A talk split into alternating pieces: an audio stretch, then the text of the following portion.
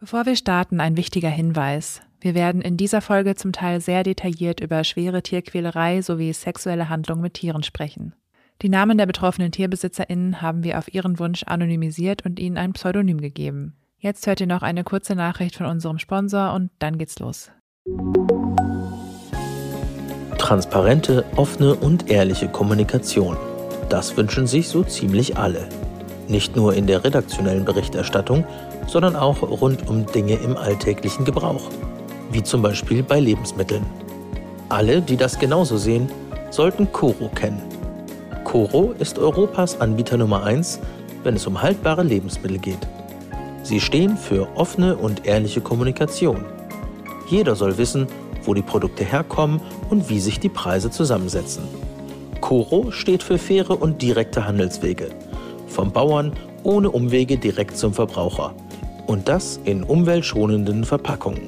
Für alle, die sich direkt überzeugen möchten, gibt es im Coro Online-Shop unter corodrogerie.de mit dem Code Tatort 5% auf das ganze Sortiment. Alle Infos dazu findet ihr auch noch einmal in den Show Notes. Und jetzt weiterhin viel Freude mit der aktuellen Folge von Tatort Weide.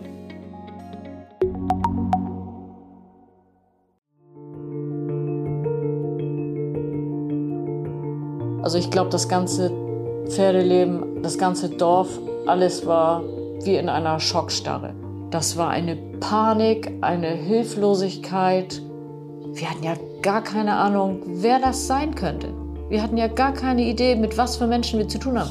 Und dann leuchtete es so langsam, was, das kann es auch sein. Das, das, das, das, das. Und dann war uns nicht klar, ist der, wie ist der bewaffnet, wenigstens ja mit dem Messer was ist das für ein Mensch? Kennen wir den? Kennen wir den nicht? Ja, und dann ging die riesen Panik los. Riesenpanik. Dies ist die Geschichte von einem Dorf in Angst. Angst vor einem Pferderipper, der jahrelang Tiere quälte und tötete. Der sich im Dunkeln auf die Weiden schlich und sich dort an Pferden verging. Immer wieder. Es ist die Geschichte von einem perfiden Katz-und-Maus-Spiel und von PferdebesitzerInnen, die bis heute davon gezeichnet sind. Ich wusste gar nicht, was ich sagen oder wie ich reagieren sollte. Ich, also auch, auch meinen, meinen Pferden gegenüber. Ich habe mich so geschämt. Ich habe mich geschämt, dass ich sie nicht retten konnte, dass ich nicht vorher irgendwie was gemerkt habe, dass ich nicht irgendwie was machen konnte, um sie zu schützen.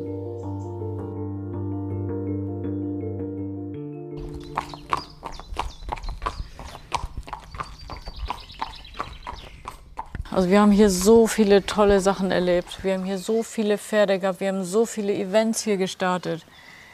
Wir sind so aktiv hier gewesen. Wir sind in die Heide zusammengefahren.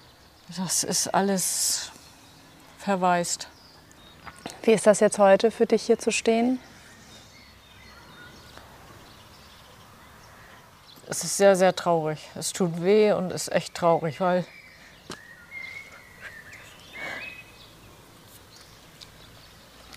Hier war so viel Leben, so viele Kinder, so viele Jugendliche.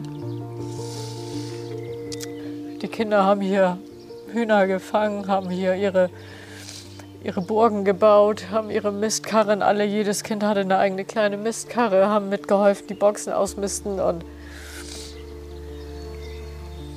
ja, und dann wird sowas alles kaputt, kaputt gemacht. Es war meine Arbeit. Da habe ich mein Geld mit verdient.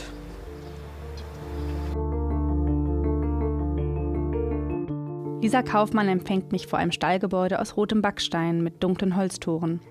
Eingerahmt von Buchsbäumen und Blumenbeeten fügt sich der Reiterhof nahtlos in das idyllische Dorfbild inmitten der Lüneburger Heide ein. Bis vor wenigen Jahren bewirtschaftete Lisa hier, wo andere Menschen Urlaub machen, einen Hof mit bis zu zwölf Pferden. Sie bildete junge Pferde aus, gab Kindern Reitunterricht und vermietete Boxen an andere PferdehalterInnen. Ihr Hof war ein beliebter Ausgangsort unter ReiterInnen für ausgedehnte Ausritte in der malerischen Heidelandschaft. Und eine ihrer Weiden diente als Filmkulisse für Dreharbeiten einer beliebten Pferdeserie. Mit diesem Hof hatte Lisa sich einen Traum erfüllt und verdiente damit ihr Geld. Wenn man sich auf dem Hof und den Weiden umguckt, glaubt man sofort, dass sich Mensch und Pferd hier sehr wohl gefühlt haben müssen. Aber heute herrscht hier Stille. Kein Kinderlachen, kein Hufgeklapper, kein zufriedenes Schnauben im Heu ist mehr zu hören. Nicht eine Ponynase schiebt sich neugierig über die Boxentür, um von den BesucherInnen vielleicht doch noch eine Möhre abzustauben. Der Hof ist verwaist, weil sich hier auf den angrenzenden Weiden furchtbare Dinge abgespielt haben. Die hatten die auf der Sommerweide und äh, ich kam da morgens früh hin. Wie jeden Morgen, halb sieben, sieben. Und ich rufe, alle Pferde kommen. Nur der kam nicht. Dann hatte ich mich schon arg gewundert. Man, also ich bin, wir sind schon immer mit Herzklopfen, danach sind wir schon immer mit Herzklopfen zur Weide gegangen, weil wir nie wussten, was finden wir vor. Also wir hatten schon richtig Angst, wieder irgendwie was Schlimmes zu erleben, weil es war ja eine Serie. Einfach. Haben wir gerufen, oder besser, ich habe gerufen und alle kamen, nur er nicht. Und dann habe ich hinten auf der Weide, also auf halber Höhe gesehen, dass er da lag und äh, bewegte sich gar nichts. Also ich bin da hingerannt.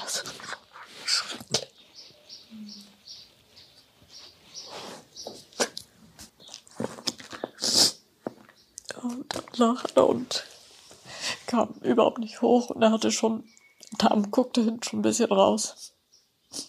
Zu, zu Geräusche von sich gegeben. Das, ja.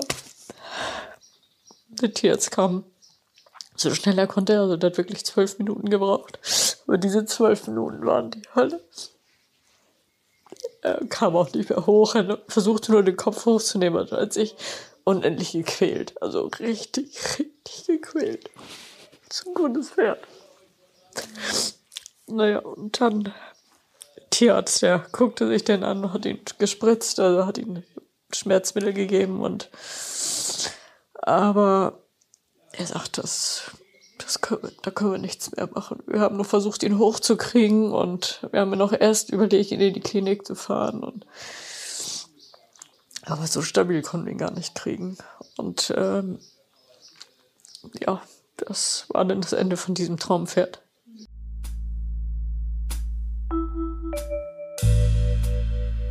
Mein Name ist Nora Burgert-Arp und ich bin Reporterin in der Gemeinschaftsredaktion der Neuen Osnabrücker Zeitung, des Schleswig-Holsteinischen Zeitungsverlages und der Schweriner Volkszeitung. Ich habe über Monate zu sogenannten Pferderippern recherchiert. Als Pferderipper bezeichnet man Menschen, die Pferde misshandeln, verstümmeln oder sogar töten. Sie sind der Albtraum eines jeden Pferdebesitzers und für Lisa Kaufmann wurde dieser Albtraum Wirklichkeit. Für meine Recherche habe ich Lisa Kaufmann mehrfach in ihrem Heimatort inmitten der Lüneburger Heide besucht und ihre Geschichte aufgenommen. In diesem Podcast berichten wir aus ihrer Sicht, schildern damit also die subjektive Perspektive einer Betroffenen. Darüber hinaus habe ich mir einen Rechner besorgt, mit dem ich mich im Darknet selbst auf die Spuren der Pferdequäler begeben habe. Außerdem habe ich mit Hilfe einer Psychiaterin versucht zu verstehen, was Menschen zu solch furchtbaren Taten bewegt und habe mit einer Tierschutzanwältin und der Polizei gesprochen. Bei all dem nehme ich euch in den nächsten Folgen mit.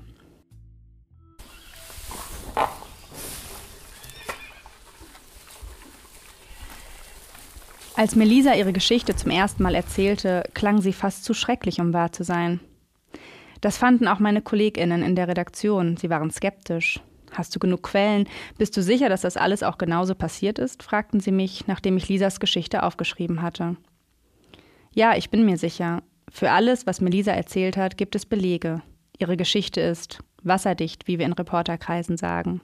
Aber die Ungläubigkeit meiner KollegInnen und vielleicht auch die von euch HörerInnen kann ich gut nachvollziehen. Denn sogar für Lisa selbst war es eine lange Zeit völlig unvorstellbar, dass ein anderer Mensch systematisch ihre geliebten Pferde quälte. Wer rechnet schon mit sowas?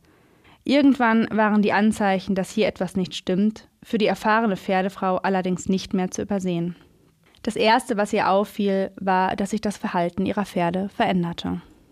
Das war ein ganz, ganz nettes Pferd, als ich sie gekauft habe, so wie noch zwei andere, wo wir gedacht haben, warum verändern die sich? Die Ponys ließen sich nicht mehr anfassen, die Pferde ließen sich nicht mehr aufhalftern. Äh, wir konnten nicht mehr richtig den Schlauch waschen oder die richtig mit Wasser abwaschen und, und, und. Also es kamen immer so ein paar Sachen dazu, wo wir uns gewundert haben. Warum ist das so? Aber niemals, niemals wären wir darauf gekommen, dass das Menschen machen. Bis zu diesem Zeitpunkt hat Lisa auf ihren Ponys vielen Kindern das Reiten beigebracht. Die Tiere waren brav, gut ausgebildet und verlässliche Lehrmeister. Doch auf einmal wurden sie immer scheuer, wollten sich kein Halfter mehr anlegen lassen oder bekamen Angst, wenn sich etwas ihrem Rücken näherte. Bald konnte Lisa keine Kinder mehr auf ihnen reiten lassen. Und auch selbst die erfahrene Pferdefrau Lisa bekam Probleme. Mehrere Male passierte es, dass eines ihrer Pferde in Panik geriet, als sie es zum Striegeln angebunden hatte. Zweimal wurde sie dabei über den Haufen gerannt. Diese Wesensveränderungen konnte sich Lisa nicht erklären und dann entdeckte sie immer häufiger merkwürdige Verletzungen. Lisas Pferde hatten viele Freiheiten. Die meisten von ihnen lebten in einem Offenstall. Sie konnten also zu jeder Zeit selbst entscheiden, ob sie sich auf der Weide oder im Unterstand aufhalten wollten. Außerdem lebten sie in einer Herde mit anderen Pferden zusammen. Dass es bei einer solchen Haltung hin und wieder zu Verletzungen kommt, beispielsweise durch kleine Rangeleien oder wildes Toben, ist ganz normal. Doch eine ganz besonders schwere Verletzung bei einem ihrer Friesenpferde brachte Lisa die Gewissheit, dass jemand ihren Tieren absichtlich Schaden zufügte. Ein anderes Pferd musste nach einem Angriff sogar eingeschläfert werden. Das hier ist der Friese, äh, den ich halbtot auf der Weide aufgefunden habe. Das ist der Friese meiner Freundin. Die beiden standen zusammen auf einer Weide. Und äh, da war er noch Nee, da war auch kein Hengst mehr. Das waren dann schon Wallache. Und die haben wir auf der Wahl, also die waren schon zusammen, ganz lange zusammen. Und dann kam ich eines Morgens hin und da sah ich schon, die hatten beide identisch auf der linken Halsseite Schnittverletzungen. Also von oben nach unten, also richtig lang und tief geschnitten. Und äh, merkwürdigerweise haben wir dann natürlich gedacht, auf beide auf der gleichen Seite. Wie kann das angehen? Gleichzeitig, so blöd können die doch gar nicht sein. Beide abgesucht und alles abgeguckt, ob sich irgendwo gekratzt haben oder wie auch immer. Also da sind wir fast durchgedreht schon. Ein paar, paar Tage später ähm, hatten dann beide ein offenes Kapalgelenk. Äh, das heißt, äh, dass die Schnitte waren auf den, praktisch bei den Pferden, das, man, es ist nicht das Knie, aber das ist Vorderfußwurzelgelenk, das war eröffnet. Das hieß, die Gelenkflüssigkeit lief raus und äh, die mussten in die Klinik. Und wir haben Glück gehabt, also es konnte noch repariert werden, aber es dauerte Ewigkeiten, bis das äh, wieder in Gang kam. Jedenfalls war es auch. Wie das passieren kann, dass das. Genau, also der Tierarzt, der sich das angeguckt hat, sagte direkt ähm, Fremdeinwirkung. Also zu Anfang haben wir natürlich gedacht, Mensch, Verletzung schon wieder, wie kann das sein auf der Weide hier? Und also da war es schon so grenzwertig für uns, dass das kann man nur als Fremdeinwirkung sehen. Und die Tierärzte haben es bestätigt auch in der Klinik. Und das muss mit einer solchen Kraft und mit einer solchen Wucht, weil also bis man aufs Gelenk raufkommt, also da gehört schon was zu, da laufen ja Bänder und Sehnen drüber und die waren alle verletzt. Und ja, dann äh, also geschlagen, dann. geschlagen und, ge und äh, geschnitten. Ja. Also das hier ist der, den wir als Folia aufgezogen haben. Der ist mit unserem Großen zusammen aufgewachsen. Mhm. Äh, der ist, ja, den mussten wir einschläfern lassen, weil wir jetzt davon ausgehen, dass er mittlerweile, dass er echt äh, K.O.-Tropfen gekriegt hat. Ne? Mhm. Also der war so, wir haben, haben versucht, den zu behandeln, zu machen und zu tun, aber der ist auch mehrfach verletzt äh, gewesen, weil er als Hengst bei uns aufgewachsen ist. Und den konnten wir nicht mehr retten. Welche Verletzungen hatte der? Äh, der hatte Verletz Schnittverletzungen, Stichverletzungen und Hämatome über dem ganzen Körper. Hm. Und das immer in Abständen von, ja, also in diesen ganzen acht Jahren. Immer wieder und konnten wir uns nie erklären. Lisa Kaufmann ist eine empathische, selbstbewusste und bestimmt auftretende Frau. Sie nimmt kein Blatt vor den Mund, macht aus ihren Gefühlen keinen Hehl und sie fühlt sich verantwortlich. Als der schreckliche Verdacht zur Gewissheit wurde, zögerte sie deshalb nicht. Sie fuhr zu jedem Hof, den sie mit dem Fahrrad erreichen konnte, berichtete von ihren Erlebnissen, appellierte an die Besitzerinnen, Kameras aufzustellen und wachsam zu sein. Auch die örtliche Polizei wurde eingeschaltet und stand auf Abruf bereit. Panik machte sich unter den Pferdebesitzerinnen in der Gegend breit. Und Pferdebesitzerinnen gibt es hier viele. Also ich glaube, das ganze Pferdeleben, das ganze Dorf alles war wie in einer Schockstarre.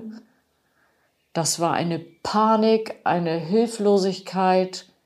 Wir hatten ja gar keine Ahnung, wer das sein könnte. Wir hatten ja gar keine Idee, mit was für Menschen wir zu tun haben. Und dann leuchtete es so langsam was, das kann es auch sein. Das, das, das, das, das. Und dann war uns nicht klar, ist der, wie ist der bewaffnet, wenigstens ja mit dem Messer. Was ist das für ein Mensch? Kennen wir den, kennen wir den nicht? Ja, und dann ging die riesen Panik los. Riesenpanik. Katrin Kramer hält ebenfalls Pferde in dieser Region und erinnert sich noch gut an die Zeit, als die ersten Fälle von Pferdequälerei bekannt wurden. Das war eine Machtlosigkeit, ne? Also wir sind alle durchgedreht, alle. Auch in den Nachbardörfern, ne? Wir sind ja auch alle ziemlich gut vernetzt. Und das machte natürlich sofort die Runde. Und jeder ist einfach mal unter Verdacht gekommen, jeder egal ob man im Supermarkt war, ich habe jeden nur so angeguckt und gedacht, ich, ne? also das ist, das ist, das war wirklich einfach der Horror. Und vor allen Dingen ja auch, ähm, ich habe meine Pferde ja nun woanders in einem anderen Ort stehen, aber trotz alledem war der ja auch unterwegs. Also man wusste das ja nie, ob der auch bei uns war. Ne? Und die kleinste Kleinigkeit, ne? man achtet ja auf alles und man ist also ständig nur unter Strom und unter Angst. Und äh, ja, also es war die Hölle. Es war einfach nur schrecklich zu wissen, dass da jemand ist, der nachts rumrennt. Ne? Und also auch nachts schlafen, das war nicht möglich. War nicht möglich. Weil ich immer wieder nachts rausgegangen bin. Was folgte, war eine monatelange Odyssee für Lisa Kaufmann und ihre Familie. Auch sie stellten Kameras auf und bewachten ihre Pferde rund um die Uhr. Sie warteten darauf, den Menschen zu erwischen, der ihre Pferde verletzte. Alles, was sie bisher wussten, war, der Täter kommt nachts, im Schutz absoluter Dunkelheit. Denn die meisten Weiden liegen abseits von großen Straßen, sind nicht beleuchtet. Doch bevor irgendeine der Kameras den Täter auf Band festhalten konnte, musste Lisa den nächsten schweren Schlag verkraften. Und hier nochmal eine kleine Warnung. Was wir jetzt erzählen, ist wirklich schwer zu verdauen. Eines Morgens hatte eine ihrer Stuten eine Schnittverletzung im Genitalbereich. Der Tierarzt bestätigte ihr kurz darauf, der Täter vergewaltigt ihre Pferde. Und dann kamen wir eines Morgens hin und da war sie äh, im Genitalbereich verletzt, also geschnitten. Und dann haben wir den Tierarzt geholt und er hat gleich einen Abstrich gemacht und hat menschliche Spermaspuren gefunden. Und dann äh, war uns klar, dass das bei uns ja sowas gemacht wird. Und unsere kleine Stute, unsere Ponystute, ähm, die war immer verklebt und immer deswegen. Wir haben Abstriche machen lassen und, und, und. Jetzt wissen wir es warum. Diese grausige Erkenntnis erklärt im Nachhinein, warum sich eine ihrer Stuten in einer sogenannten Dauerrosse befand. Als Rosse bezeichnet man die eigentlich nur etwa fünftägige Phase der Paarungsbereitschaft im Zyklus einer Stute. Wenn eine Stute nun allerdings regelmäßig von Hengsten umgeben ist, die sie zur Paarung animieren, kann sich dieser Zustand verlängern. Doch Hengste konnten im Fall von Lisas Stute als Auslöser ausgeschlossen werden. Was der Täter den Pferden konkret antat, sahen Lisa und die anderen PferdebesitzerInnen wenig später auf den Bildern von einer der Überwachungskameras auf einer anderen Weide. Dort zu sehen, der Täter penetriert die Pferde, fasst den Stuten in die Scheide und befriedigt sich dabei selbst. Auch die Wallache fasst er an und schlägt die Tiere immer wieder.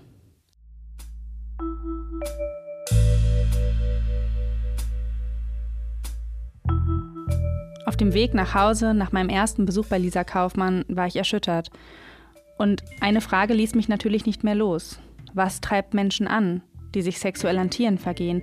Was genau steckt dahinter? Darüber habe ich mit einer Psychiaterin gesprochen und werde in der nächsten Folge genauer darauf eingehen. Zunächst aber hatte ich bei diesen Recherchen die ganze Zeit noch eine andere Frage im Hinterkopf. Warum ausgerechnet Pferde? Warum suchen sich die Täter solch große Tiere, die ihnen körperlich um Längen überlegen sind? Die im Zweifel kräftig zutreten, fest zubeißen und schnell wegrennen können. Tatsächlich sind Pferde ein überraschend leichtes Opfer. So erklärt es mir Evelyn Ofensberger. Sie ist Anwältin beim Deutschen Tierschutzbund und häufig mit Fällen wie dem von Lisa Kaufmann betraut. Pferde sind leider Gottes ein leichtes Opfer. Erstens sind sie natürlich den Menschen sehr zugewandt. Viele Tiere kennen ja Menschen, sind zutraulich, kommen, wenn sie auf der Koppel stehen, äh, zu den Menschen, weil sie sie ja kennen.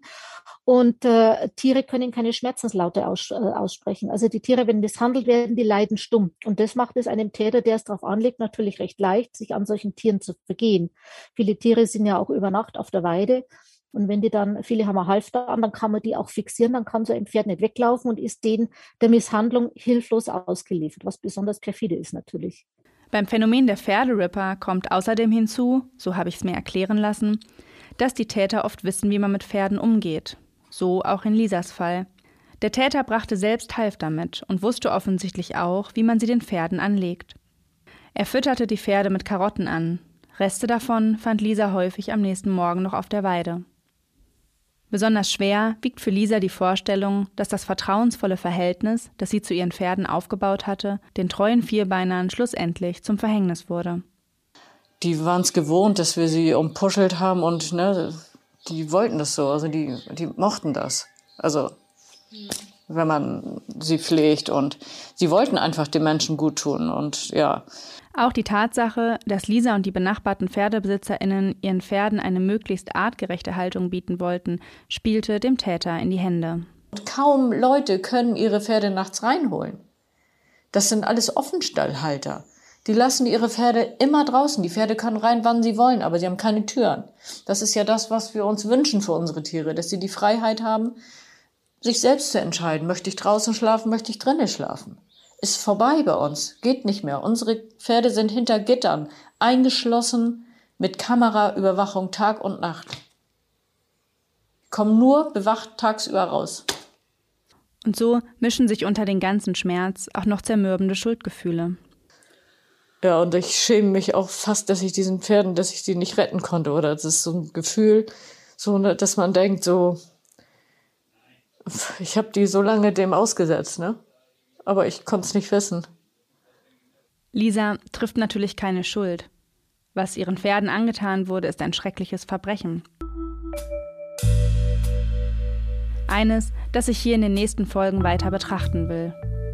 So viel kann ich vielleicht schon verraten. Der Täter ist für Lisa kein Unbekannter.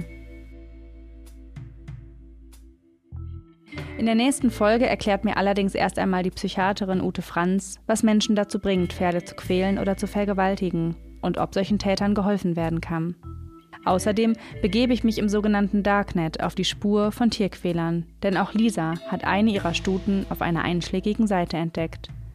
Ich freue mich, wenn ihr wieder reinhört. Es gibt natürlich auch Menschen, ähm, bei denen geht dieses Bedürfnis weiter. Äh, die empfinden quasi so eine Art Genugtuung darin, andere zu quälen, trauen sich vielleicht nicht, das einem anderen gleichrangigen gegenüber äh, zu tun, ähm, vielleicht sich mit Menschen auseinanderzusetzen, sondern nehmen sozusagen ersatzweise für einen Menschen dann ein Tier her und quälen das Tier. Und die Zuchtstudie zum Beispiel, die war im Darknet. Die war ja in der ersten Stunde schon 100.000 Mal geliked. Und er muss ja einen Freund dabei gehabt haben, der das gefilmt hat. Du hast dir das auch selber angeschaut im Darknet? Ich habe zwei Sequenzen gesehen und dann war für mich genug. Mehr konnte ich nicht ertragen, das war zu viel für mich. Tatort Weide ist eine Produktion der Gemeinschaftsredaktion der Neuen Osnabrücker Zeitung, des Schleswig-Holsteinischen Zeitungsverlags und der Schweriner Volkszeitung. Wenn euch diese Folge gefallen hat, freuen wir uns über eine nette Bewertung bei Apple Podcast, wenn ihr uns auf Spotify folgt oder weiterempfehlt. Fragen, Anmerkungen, Lob und Kritik könnt ihr uns per Mail senden und zwar an audio.noz-digital.de. Bis zum nächsten Mal.